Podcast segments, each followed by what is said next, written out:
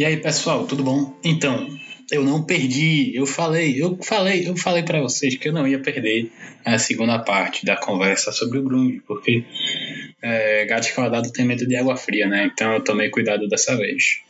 É, tá aqui, feito eu falei já, a segunda parte do esse é o podcast Qual é o Tom? Eu sou o Rafael e eu estou gravando de dia, por isso que tá essa zoada do cacete.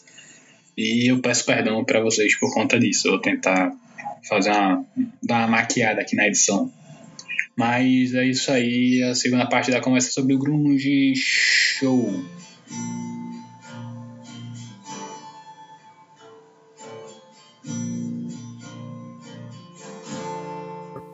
Ah, a própria, sei lá, Screaming Trees com o Mark Lanegan, que. Pronto, É, o Mark Lanegan. Eu ia citar Eu ela. acho que é um, um, um cara que todo mundo deveria ouvir, velho, porque o cara tem uma das melhores Uhum. vozes que você pode ouvir, assim. é, ele. ele consegue- Mark Lanigan é aquele cara que. Ah, você sabe que é ele, É. velho. Ele pode estar cantando de qualquer outro jeito, mas você sabe que é ele, velho. É, e acho que não somente isso, mas ele consegue, assim, ter uma interpretação da música, tá ligado? Ele consegue trazer um. Eu não sei, velho, é muito louco, mas ele consegue fazer um negócio que. É isso- justamente isso que tu falou. Ele tem uma identidade muito. muito presente, tá ligado?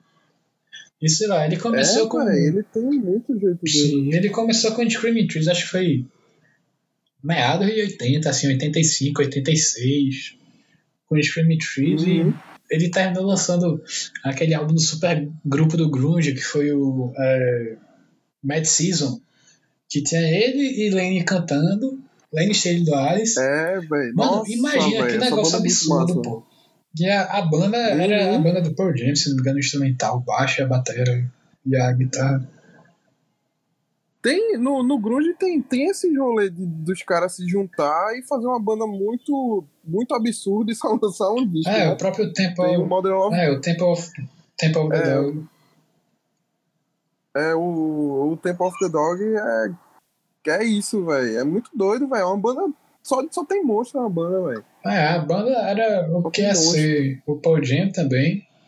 E tinha Ed Vedder Uhum. e o Chris Cornell cantando. E que- Pois é, velho. Isso é tipo. Isso é ter, ter Ed Vedder e Chris Cornell é tipo ter o Messi e Cristiano Ronaldo no time. É, basicamente. Basicamente. É, é, é a, me- é a melhor comparação, não tem outra, velho. Não tem outra. É, Você tem dois vocalistas absurdos e você pode chegar em qualquer timbre com aqueles caras, velho, que eles vão dar conta do recado. pra cacete. Eu acho que. Eu acho que o Grunge não deve ignorar ninguém. Assim, essa é a minha opinião real. Eu acho que eles trouxeram para tudo que assim um, um movimento artístico precisa para ser marcante na história da humanidade, que é trouxe inovação e ao mesmo tempo Sim. sem deixar de esquecer das suas origens, que o grunge tem muita origem no rock pesado dos anos 60 e no punk, feito a gente já falou aqui.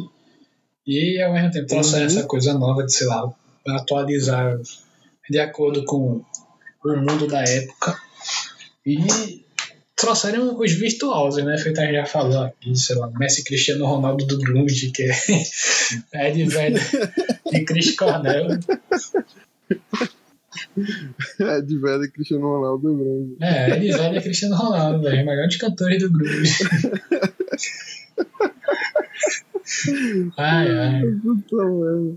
E, tipo, deixaram um O- legado, tá ligado? O doido é isso, velho. E deixaram um legado, porque, por exemplo, é, se não fosse pelo Grunge, não ia ter tido, sei lá, Soundgarden e não ia ter tido Audioslave, que obviamente é pior do que. Pois é. obviamente, Soundgarden é melhor do que Audioslave. Feito, eu já falei inúmeras vezes, mas acho que é a primeira vez que eu, Eu- menciono aqui no podcast. Eu terei que mudar a casaca. Olha aí, tá vendo? Você, porque- que era um dos mais árduos defensores, dizendo: não, Soundgarden Pois é, Audioslave é muito melhor que Soundgarden, não sei o que. Mano, não é, velho. Ouça. Pois é, velho. Quando, eu, quando eu disse. Eu pensei assim, eu, véi, vou sacar essa porra de Soundgarden com, com outra coisa. Eu tinha sacado Black Sun, sei lá. Acho uma música mais, mais bem lá do ar, assim. E eu dei uma pesquisada, eu vi que o primeiro do. Todo mundo que falava do, falava do primeiro disco do Soundgarden dizia: Esse disco é pesado pra cacete, velho. Aí eu. Vou ouvir essa porra. E eu disse: Véi, não é possível, velho. Isso bota o Audioslave no bolso, velho. É, eu sei. E- e- esses caras, os caras pirraia botavam o Audioslave no, Audioslave no bolso. Aí tiveram, assim, essas bandas que, sei lá, surgiram meio que por conta do grunge e ao mesmo tempo durante, tá ligado? Feito, sei lá. Uhum. Silverchair, por exemplo, que foi a banda que surgiu naquela época. Tu, tu considera, Nossa, você é muito foda. tu considera, assim, sei lá, Grunge? não necessariamente grunge, mas tu considera ela uma banda, é, acho que inspirada, por assim dizer. Porra, velho, pra caramba, velho, pra caramba. Eu acho que o, o, o Silverchair é uma banda que eu pago um pau absurdo. O fanboy real. Se você falar mal do Silverchair, eu vou ficar puto. E era a banda que eu acho que todo mundo dizia que era o novo Nirvana, né, velho? E o, o, o moleque lá cantava, né? Uhum. E. Pô, os caras. Eu, eu não considero os caras 100% grunge. Eu já acho que eles já são de uma vertente que o grunge deixou, porque ah, daqui a pouco a gente fala sobre isso. Eles são de uma, de uma vertente que eu chamo de. Que eu chamo não, que, que existe, que é o pós-grunge, tá ligado? Sim. E, pô, os caras são influenciados pra caramba, velho. Pra caramba, pra caramba. O primeiro do, do Silverchair, que é o, o Frog Stomp, ele é grunge cuspido, velho. Cruzão. As letras são muito diretas também, certo? Tudo muito certinho, velho. Tipo, é isso aqui, velho. Na sua cara aqui, ó. Escuta aí. E, pô, os caras são, são são foda, velho. Tipo, óbvio que depois a banda mudou.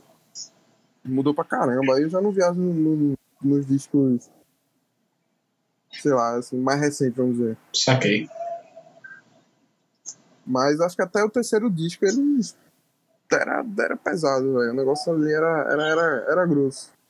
Quais são outras bandas assim que tu considera meio que, sei lá, pós-grunge, que a gente ainda não falou? Pô, pós-grunge, velho. Tem uma que é muito pós-grunge pra mim, que é o Caios. Caios é pós-grunge pra caramba. Pô, Os primeiros do Caios. eu, eu não sei, velho, porque pra mim, pelo o que eu conheço da história do Caio, eu acho que é uma banda que existiria no vácuo. O que eu quero dizer com isso é que, tipo, é, é uma banda que meio que surgiu porque as pessoas se conheceram na hora certa e não porque por conta de influências, tá ligado? Assim, eu acho que o, o. Caio ia ter a sonoridade dele se saísse hoje em dia. Acho que ia sair do mesmo jeito. Obviamente, se fossem as mesmas pessoas se encontrando no mesmo momento. Porque, pelo que eu vejo, por Uhum. exemplo, o Josh Homme É falando, porque. ele aprendeu a tocar violão Uhum. e guitarra depois. Aprendeu a tocar polka, que é como se fosse, sei lá, música de velho, dançar no Grêmio, tá ligado? É, pode crer. Aí, né? tipo, é, eu acho que, sei lá, o Caio, assim, eu entendo porque ele tá falando isso, a própria sonoridade, o conteúdo da. Deixa... Eu falo, eu falo isso muito até o segundo disco, assim. Sim, Depois do A Conta do Sky Valley, não. Eles já tinham o som deles definido ali. Mas o Rat e o Blues for the Red Sun é, é grungeira total. Tipo, é, é podrão, velho. Principalmente o Rat. O Rat ele é podrão pra caramba, velho. E. Deixa eu ver outra banda aqui que ela veio na cabeça e sumiu, voltou. É. é Red Fang. Que é uma. É uma pra mim, os caras. O som dos caras é muito influenciado por Grunge. Sim. É... O Red Fang é muito foda. Deixa eu ver outra. Caramba, eu penso nas paradas, as paradas somem. A idade. É a idade, velho. É. Pô, tá na cabeça. Pô, tem aquela, aquela Bush, né, velho? Eita, peraí. Oi. Peraí, tô batendo na Beleza, porta beleza. rapidinho,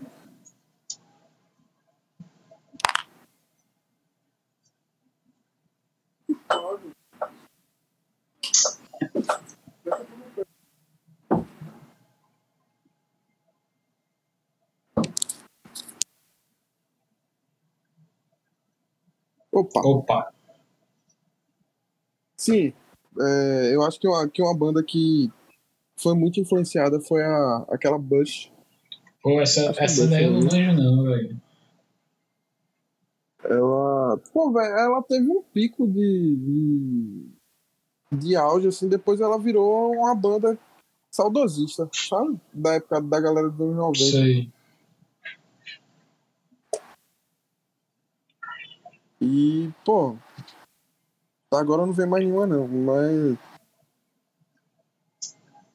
Daqui a pouco eu, eu lembro de outra. Sim, sim. É, o que é muito louco é que quando mesmo. É, feito o grunge foi a resposta para o estilo musical que pipocou, que foi meio que encabeçado aí pelo Guns. O grunge também foi respondido pela Uhum. música alternativa que surgiu no final dos anos 80, ou final dos anos 90, perdão. Uhum. É, é engraçado, uma coisa muito louca que isso me veio hoje na cabeça. É que, por exemplo, o primeiro de Radiohead é Pablo Honey.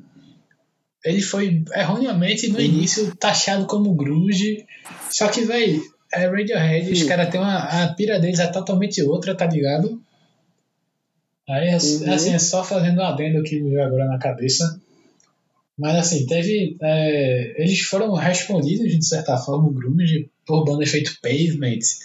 E, sei lá, é, a cena de Detroit ali que começou a pipocar, que foi uma rebandas fazendo um som é, rock and roll, beirando blues e rock de garagem, tá ligado? Mais ou menos que nem o grunge surgiu, Uhum. que era banda de garagem, etc. Aí teve, Sim, sei lá, o velho. Stripes que surgiu, é, depois Strokes e depois Arctic Monkeys, que depois Uhum. foram respondidas pela Uhum. nova onda da música, sei lá, do rock pop, tá ligado? Que, sei lá, é, eu nem sei o que é que toca no rock pop de hoje em dia.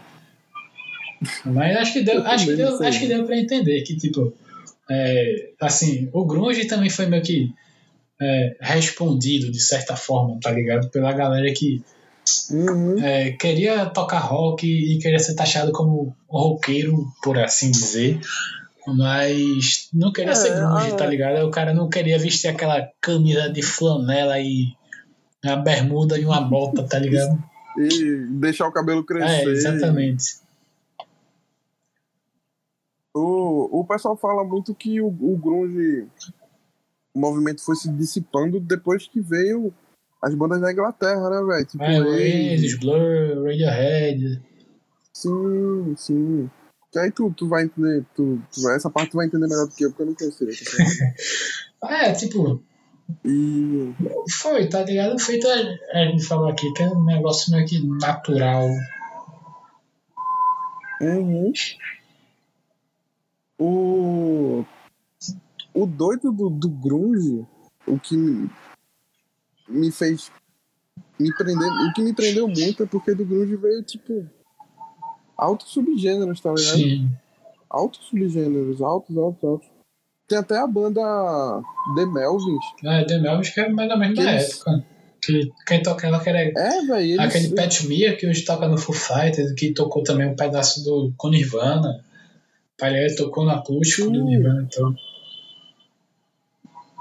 É, o velho, o, o The Melvins era a banda que o o Kurt Cobain mais pagava pau, velho. Sim. Mais pagava pau, mais pagava pau. E os caras os caras não tiveram a mesma impulsão que Nirvana, Pearl Jam, Alice in Chains, os caras não tiveram, velho. Os caras são underground até hoje. É a banda do Eles tocam é. Buzz Borne, Buzz Osborne, né? É, Eu tô aquele cara com ligado. aquele cabelo belíssimo. É, exatamente. Aí, é, e é muito E- louco porque a galera do Grunge foi meio que. A gente falou aí de, sei lá, Radiohead. Eles foram muito influenciados pelas mesmas bandas, tá ligado? Só que aí, aí entra mais ou menos aquilo que a gente comentou no início, de o som da cidade, assim, da localização geográfica que eu quero dizer melhor. Que assim, um Uhum. surgiu em Washington, estado, Washington estado no, na, aqui na América, e o outro surgiu na Inglaterra, tá ligado? Em Uhum. Oxford. Aí, É, aí assim, é, o Radiohead já falou, a gente pagava um pau absurdo para os mesmos caras, Daniel Johnson, que inclusive tem a foto de Kurt Cobain com a camisa do Daniel Johnson, que era meio que, sei lá, um poeta barra músico da época, que morreu ano passado. Uhum. Aí, é, Sonic Youth, Pixies e por aí vai, tá ligado? Talking Heads, etc. Uhum. Aí é muito louco, porque isso aí mostra a característica da banda, assim, ser algo é, que traz o som da cidade. É, velho. É, é muito doido isso. É muito doido. Tipo, você pegar. é, uma, é uma parada muito enraizada, né? Que tá, tá dentro de você, assim. Você pode tentar fazer o, o som próximo, mas ele vai ser sempre diferente, porque dentro de você tem aquela raiz de onde você é. É real. E é muito doido isso, isso é muito doido. O do, do som de Seattle é muito, muito deles. Muito deles, velho. Muito. E o. o e, e é isso, tipo, é deles, mas nenhuma banda é igual a outra. velho. Toda banda tem um som totalmente diferente. Mas, E o, o Melvins, ele, eles foram, tipo. Eles tinham um som pesado pra caramba. Mas aí eles já foram pra um subgênero. Que é o Sludge, tá ligado? Que até, que até colocam Alice in Chains como Sludge também. Mas não acho tanto, não. É, eu não manjo tanto de assim, subgênero do, do metal. Pô, o. É, é muito doido, velho. Acho que o. O. O Stoner Rock também é do subgênero do Grunge, pelo menos que eu, que eu me lembro, acho que é. Assim, tem, tem, tem vários subgêneros, vários, vários. vários. Ga- Garage Rock também. É, na verdade, garage rock muito- pra mim é como se fosse assim, uma maneira de produzir rock, tá ligado? Feito no episódio sobre música Sim. alternativa, eu comentei né, sobre bedroom music, que é música feita no quarto. Teve o. Assim, Uhum. música feita no quarto, porque hoje em dia, sei lá, se eu quiser, eu consigo gravar uma música, uma faixa, botar no é, SoundCloud, no Bandcamp, tá ligado? Pelo meu notebook. E assim, obviamente que Uhum. não vai ter a qualidade de um estúdio, mas é, eu consigo. E assim, o garage rock vem justamente isso, de bandas que naquele gravavam na garagem, mas que eles ensaiavam, porque querendo ou não, a banda tinha Uhum. a bateria, etc, o baixo, as caixas de som, não sei o que. Aí precisava do espaço, Uhum. por isso que fazer na garagem, não sei lá, no quarto. Porque normalmente a pessoa não tem um quarto grande É, o suficiente para caber, sei lá, no mínimo três pessoas com a bateria, tá ligado? O, o Garage Rock ele é muito cruzão, justamente por causa disso. Né? por não ter esse todo toda essa esse aparato de um, de um estúdio profissional ou de, um- de uma banda que quer soar tipo, perfeita assim tudo, tudo muito bonitinho eu, eu curto desse rolê velho esse rolê sujo Sim, aí. Tu tem recomendações aí, tu falou que viu uns documentários, cara, e sei lá, vídeos, etc, canais no YouTube. Feita a gente já falou, músicas. Pô, músicas, músicas, na verdade, tem- isso aí você não fala agora, a gente vai falar depois aqui no sigilo, pra eu Sim, fazer a sim. playlist, botar no Spotify, etc. Sabe como é, né? massa A playlistzinha do episódio. Mas fala aí, mano. é- Documentários, filmes, sei lá. Véi, documentário. O, eu vou indicar o, o, o primórdio, assim. Documentário que. Se você ver esse documentário, vai ter tudo que a gente tava falando aqui, mais ainda. E vai ter banda pra cacete, velho, pra, pra, pra pessoa fuçar. Que é o Hype. De 96, esse documentário. ele tem umas entrevistas com a galera da época lá. Tem entrevista com a galera do Screaming Trees, do Melvins, do Soundgarden, do, do, Pro, do, do Pearl Jam, o Ed Vedder dá, dá, dá umas entrevistas também. E ele fala desde o começo como é que era a cidade, como é que foi mudando. A galera que ia se mudando pra lá, tipo, pra tentar arrumar alguma coisa. É muito louco, né? Que Dave Grohl não é. Assim, ele não é. Acho que isso aí as pessoas já devem saber. Ele não é, por exemplo, o baterista original do Nirvana. Esqueci o nome do maluco. Putz, eu não lembro o nome do cara. Mas, mas enfim. Aí Dave Grohl ele tocava na banda de hard rock, da, da hardcore, que era Scream.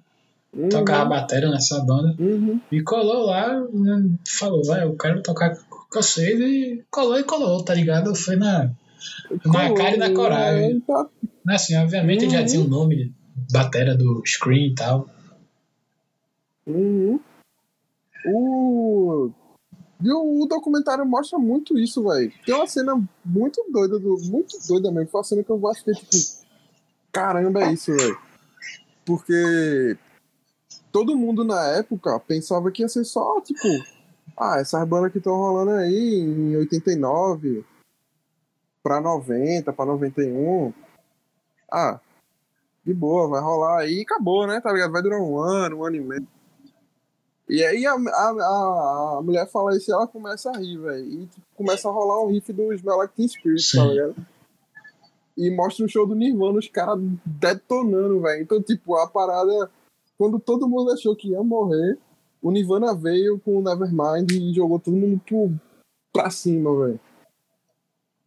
E esse documentário ele mostra muito isso. Ele mostra muito isso de, desde o comecinho. Ele mostra que não, é, nem tudo eram flores eu, eu acho o documentário assim massa. Tem documentário que mostra tudo muito bonitinho, tudo, tudo muito feliz. Não, ele fala. O documentário fala que a galera usava droga pra caramba. E. Tem, tem outra cena muito doida que é os caras num estúdio.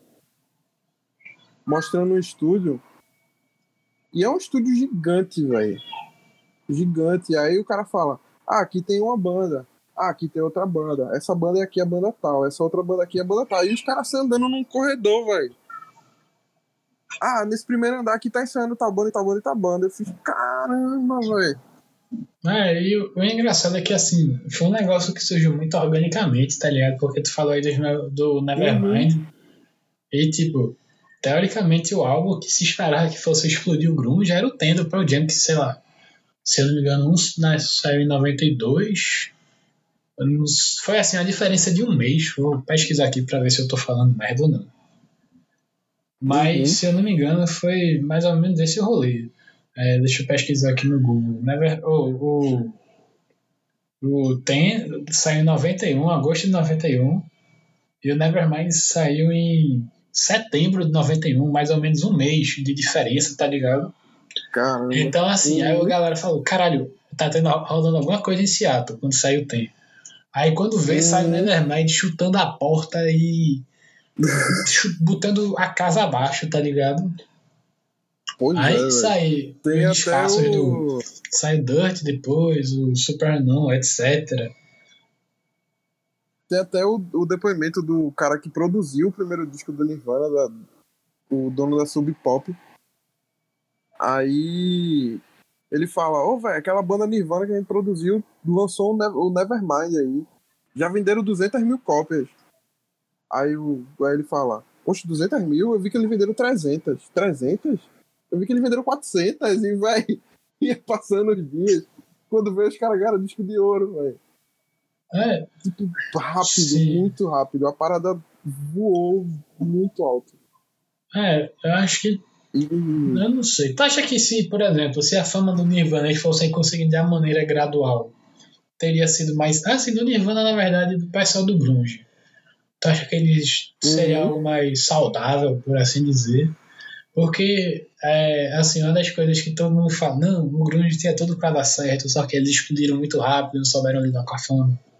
Tu acha que isso é verdade ou tu uhum. acha que. Ou tu. Ou melhor, ou tu discorda e tu pensa, não, eles estavam certos mesmo. Porque, de certa forma, eu entendo a galera que defende é, o fato de, sei lá, o cara ir construindo devagarzinho e quando ele tá no topo, tá ligado? Do que simplesmente Uhum. o cara Explodir. explodir no espaço sideral e Uhum. tá lá, no top 10, disputando com, sei lá, Michael Jackson é, e Justin Uhum. Timberlake, os grandes nomes do, do pop, e o cara tava disputando palco com Axl Rose, e, assim, esse- essa galera megalomaníaca totalmente produzida, tá ligado? Sim, O velho. que é que tu acha? Eu, eu acredito muito em tudo rolou no tempo certo. Então, assim, é, talvez se o Nirvana tivesse tido um crescimento gradual, o Kurt tava vivo até hoje, tá ligado? E o Lane, eu não sei. O Lane eu acho que não, porque ele já era daquele jeito. Mas o Kurt eu acho que ele tava. E só que, velho, as, as coisas eu, eu acredito muito que elas têm que rolar a- daquela forma. Talvez se tivesse rolado de, uma forma mais apa- apagada para ir crescendo e durando e prolongando mais, talvez não tivesse tido tanto impacto, sabe? E eu, eu acho que merecia ter um impacto, assim. Eu acho que a, a, geração daquela época, ela- eles mereciam muito esse impacto, assim. De ver que realmente, tipo, as letras, o, todo esse lance de, de lutar por uma causa, toda, toda essa energia, tá ligado? Então, eu acho que, que realmente tudo rolou no tempo certo, assim. Era pro Nirvana explodir mesmo. Os caras mereceram, velho. Aquele Nevermind ele é um absurdo. É, eu acho muito merecido. Imagina. Aí imagina aquilo na época, velho. Não tinha nada rolando igual na época, pô. Nevermind é um absurdo. Totalmente É, tu, acha, fora da, da tu acha caixa que é o melhor época. do Nirvana? O Nevermind, porra. Eu gosto, eu Assim. gosto muito do Inútero, velho. Eu acho. O Ultra é muito massa, velho. O Ultra é muito massa. Eu gosto muito do Bleach, velho. Sim. Eu acho que talvez o meu favorito pessoal seja o Inútero, nesse sentido de. É, talvez ser. a- Assim, eu tô pensando muito na maneira que eu vou falar, porque pode parecer que eu tô meio que colocando pra baixo, Nevermind, alguma coisa assim. Não é, não é isso que eu tô querendo falar. Mas, Uhum. tipo, é, de certa Uhum. forma parece que o Inútero é mais maduro do que o. Eu acho que talvez seja isso, tá ligado? Assim, de. é, eu não sei se seria maduro, meio que desiludido de certa forma, porque é, a impressão que dá é que, é, mesmo que anos, um- uns meses, uns anos antes de Kurt Cobain morrer, eu já sabia, né? Acho que eu não tenho mais muito tempo, eu vou falar logo o que eu quero falar. E É, Vocês velho. que- O, o Ultra. vocês que seguram esse BO, velho. muito. Uhum. Ele soa muito como uma despedida, velho. De alguma, de certa forma. Muito como um, um larguei, assim. É, exatamente. Ele soa muito dessa forma. Eu, eu, eu gosto de todos os discos de Nirvana, É. velho. Tipo, Não, não tem muitos, É, infelizmente. mas. Infelizmente, velho. Infelizmente. O que esses caras podiam, podiam dar pra sociedade foi pouco, velho. O que Kurt podia ter, ter oferecido. E no, no documentário sobre ele você vê que ele realmente tinha muita coisa, velho. Ele produzia muita coisa. Infelizmente, ele não aguentou, mas cada um tem sua escolha, né?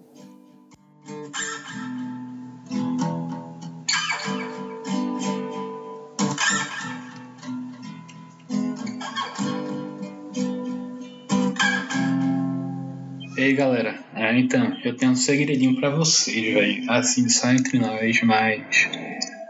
Essa conversa não acabou, tá ligado? Porque ainda tem a parte 3, exatamente, uma parte 3 que é basicamente só recomendações, porque assim, Lucas ele fez praticamente um TCC pra se preparar para essa conversa e assim, eu me sinto extremamente honrado de é, ter recebido ele nesse podcast, porque ele manja pra cacete, como vocês podem ter visto já nessas duas primeiras partes. Aí essa terceira parte ela ficou é, basicamente assim, só a gente trocando figurinha, influências, recomendações, etc. Ele falou de um bocado de documentário. Então, assim, vai sair como se fosse um episódio extra, sabe? Eu vou dar a editada, vou lançar o 2 e depois logo em seguida eu lanço 3 como um episódio extra só sobre recomendações. Então, espero que vocês tenham gostado. Eu sou o Rafael, esse é o programa Qual é o Tom?